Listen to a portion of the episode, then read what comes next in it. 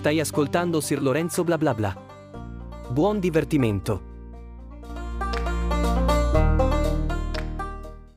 Nuovo appuntamento con uh, gli aggiornamenti della mia maratona Disney. È da un paio di mesi che sto guardando e riguardando i classici Disney e i loro sequel o i loro live action e devo dire che questa avventura mi sta piacendo molto anche perché grazie a questa maratona ho modo di scoprire dei classici che prima ad ora non avevo mai visto e soprattutto i, i loro sequel che vabbè avrei lasciato nel dimenticatoio però eh, mi sono ripromesso di guardare tutto ma proprio tutto però c'è da dire una cosa, mi sono accorto che guardando i vari sequel e live action spesso rimpiango la mia scelta. E anche perché alcuni sequel hanno il potere di farmi rivalutare in negativo i classici, cioè se io mi soffermo solo sui classici dico che sono bellissimi, che sono dei spettacoli, dei capolavori, eccetera, eccetera. Una volta che finisco di guardare il sequel, dico: Oh mio dio, forse, forse eh, mi sono fatto un'idea sbagliata anche del classico, cioè hanno il potere di eh, rimaneggiare la mia mente e di farmi.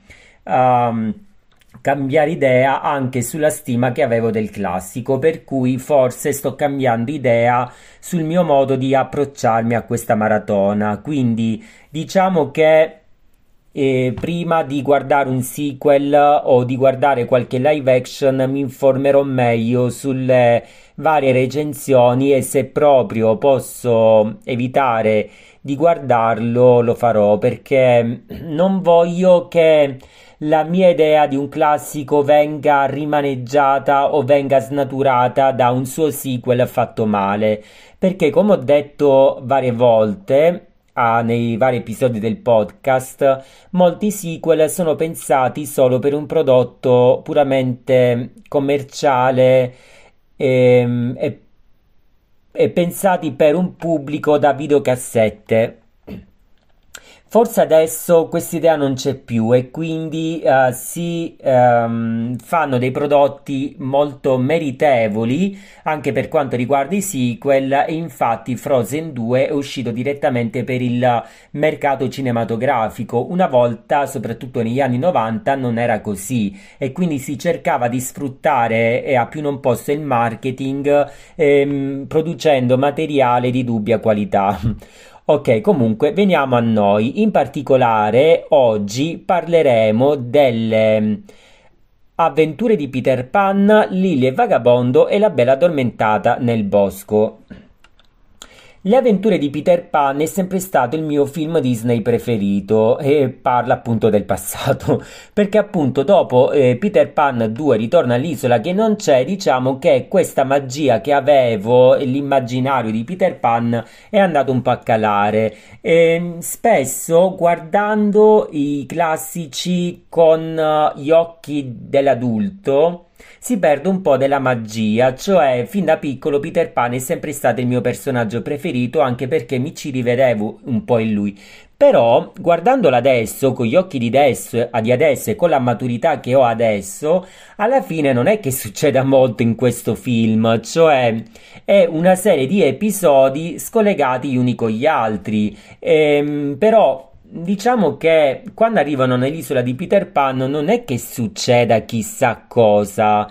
E poi c'è la parte di Gio Tigrato che non mi è mai piaciuta, però eh, i bambini eh, non è che vivano chissà quali avventure nell'isola. Penso che il libro sia molto più variegato, molto più completo. Non lo so, io purtroppo il libro di Peter Pan non l'ho mai letto, anche se ce l'ho a casa Uh, però, uh, ok, io valuto quello che vedo. E resta comunque un prodotto di alta qualità che fa sognare, che fa divertire. Purtroppo eh, il sequel, eh, il ritorno all'isola che non c'è, è davvero brutto. non porta nulla di nuovo, diciamo che l'animazione è anche simpatica, però non è riuscito a catturarmi e dopo averlo visto diciamo che ho rivalutato in negativo anche il cartone. Quindi in questo caso forse è meglio non guardare le cose attinenti al prodotto originale e almeno eh, rimanere con, uh, con l'idea del solo classico So che di Peter Pan hanno fatto anche un sacco di film in live action, ma siccome non sono della Disney, cioè io in questa maratona vorrei solo guardare le cose che ci sono all'interno della piattaforma Disney Plus. Per cui sono stato molto felice di ritornare nell'isola che non c'è, di eh, immergermi di nuovo in questa atmosfera fatata però ehm, non mi è piaciuto Ritorna all'isola che non c'è, mentre Le avventure di Peter Pan, il, il, film di animazione del 1953, l'ho adorato, anche se devo dire che se prima avevo uh, l'idea di uh, metterlo al primo posto, forse adesso lo metterei al secondo. Al primo posto Penso che metterò quello che prima c'era al secondo, cioè La Bella e la Bestia, però una volta che arriverò anche a vedere La Bella e la Bestia, questa classifica potrebbe cambiare. Magari a fine maratona farò una classifica generale in cui eleggerò il miglior classico Disney per me.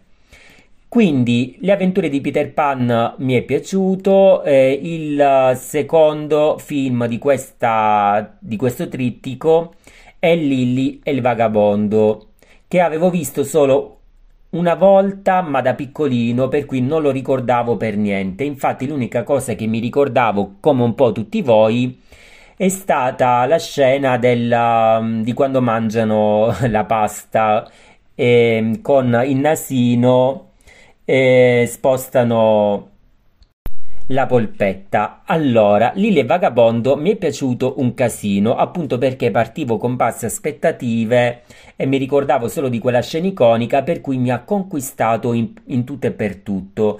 Tra l'altro affronta tantissime tematiche, non solo uh, quella appunto della scena della pasta, ehm, appunto affronta la tematica dell'abbandono e dell'essere messo da parte perché appunto la coppia poi ha un bambino e quindi i cani ehm, in questo caso quando poi non, non, hanno più l'attenzione dovuta si sentono un po' messi da parte anche loro stessi.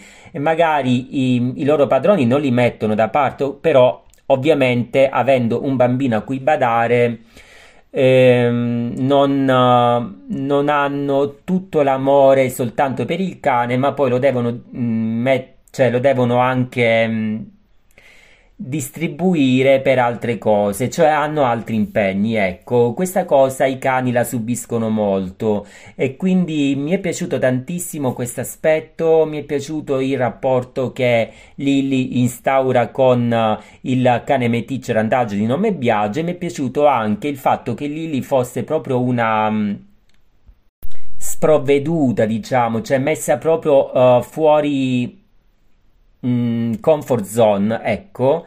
Cioè lei come cane di appartamento si vede che è altolocata anche nel modo in cui si muove, nel modo in cui parla, quindi inserita invece in un contesto in cui ehm, c'è tanto traffico, ehm, la gente, no la gente, gli altri cani randaggi ehm, agiscono in un altro modo, Mm, quindi mi è piaciuto questo suo modo di rapportarsi a una società che non le appartiene. Mi è piaciuto tantissimo anche il live action, davvero fatto bene e davvero simpatico. Tra l'altro ho scoperto che i cani utilizzati sono veramente dei cani, quindi non fatti in CGI, mi è piaciuto tantissimo. Invece il classico, eh, il, anzi no, il sequel il sequel del classico, cioè Lille Vagabond il cucciolo ribelle, prodotto esclusivamente per la produzione VHS nel 2001 e poi in DVD, non l'ho visto, ho visto i primi dieci minuti, ho visto bene o male su cosa ci, eh, su, che si concentra appunto sul figlio di Biagellili Zampa Mm, sinceramente l'ho evitata appunto perché siccome il classico mi è piaciuto tantissimo non vorrei cambiare idea per colpa del sequel. Quindi da oggi in poi i sequel non li vedrò a meno che eh, non, in rete non ne abbiano parlato bene e veniamo alla bella addormentata nel bosco. I sequel in questo caso, cioè i live action, hanno distrutto tutto quello di, che di bello c'era del classico. Il classico è una meraviglia per gli occhi, è fatto benissimo. È fatto molto particolare anche per quanto riguarda le animazioni, no? che sono molto spigolose, eh, molto mh, mm, magiche, proprio come mh, mm, atmosfere non ho nulla da dire perché è davvero un capolavoro. Ha un carattere sofisticato, ricercato e forse proprio per questo è stato un flop all'uscita, poi ovviamente è stato rivalutato. Ehm, il live action in realtà Maleficent mi è piaciuto perché approfondisce la storia senza snaturarla, quindi porta al centro dell'attenzione la strega eh, malefica e anche il modo di prendere in giro il classico mi è piaciuto. Invece il sequel di Maleficent snatura completamente la storia, è come se non c'entrasse nulla, l'avessero messa lì a forza, se avessero cambiato il nome, avessero messo altri protagonisti, secondo me sarebbe venuto un ottimo film. Però in questo caso il, la bella addormentata nel bosco non ha senso di esistere in questo film. Malefica, da cattiva qual era, diventa un agnellino, snatura il suo personaggio, anche la recitazione lascia desiderare, perciò bocciata su tutti i font. Io non capisco perché diavolo abbiano voluto distruggere sia il capolavoro della Walt Disney e sia il live action che tutto sommato era dignitoso producendo questa aberrazione. Veramente, se non l'avete mai guardato, non fatelo perché il primo film di Maleficent e il classico della Bella Addormentata nel Bosco vengono promossi a pieni voti, mentre il sequel veramente distrugge tutto quello che di bello c'era stato finora. e con questa bella perla di saggezza concludo anche oggi il podcast dedicato ai classici Disney. Vediamo un poco in anteprima quali vedrò per il prossimo podcast. Allora, la carica dei 101 e qua mi metto le mani nei capelli che non ho perché so che hanno prodotto un casino di live action, di sequel, di cartoni animati, eccetera, quindi vedrò cosa vedere. La spada nella roccia, fortunatamente qui c'è solo il classico e lo vedrò con piacere perché mh, mm, non lo guardo da almeno vent'anni.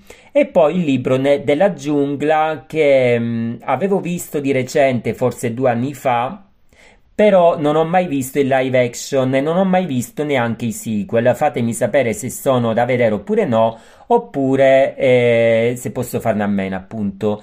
E poi ci sarebbe anche gli Aristogatti e Robin Hood. Siccome questi sono autoconclusivi, nel senso mi sembra che non abbiano prodotto sequel o um, in live action, almeno per quanto riguarda la piattaforma Disney Plus, non so se includerli pure, vedremo, vedremo. Noi ci diamo appuntamento forse al prossimo mese per il nuovo episodio della maratona Disney che sto facendo. Ciao ciao!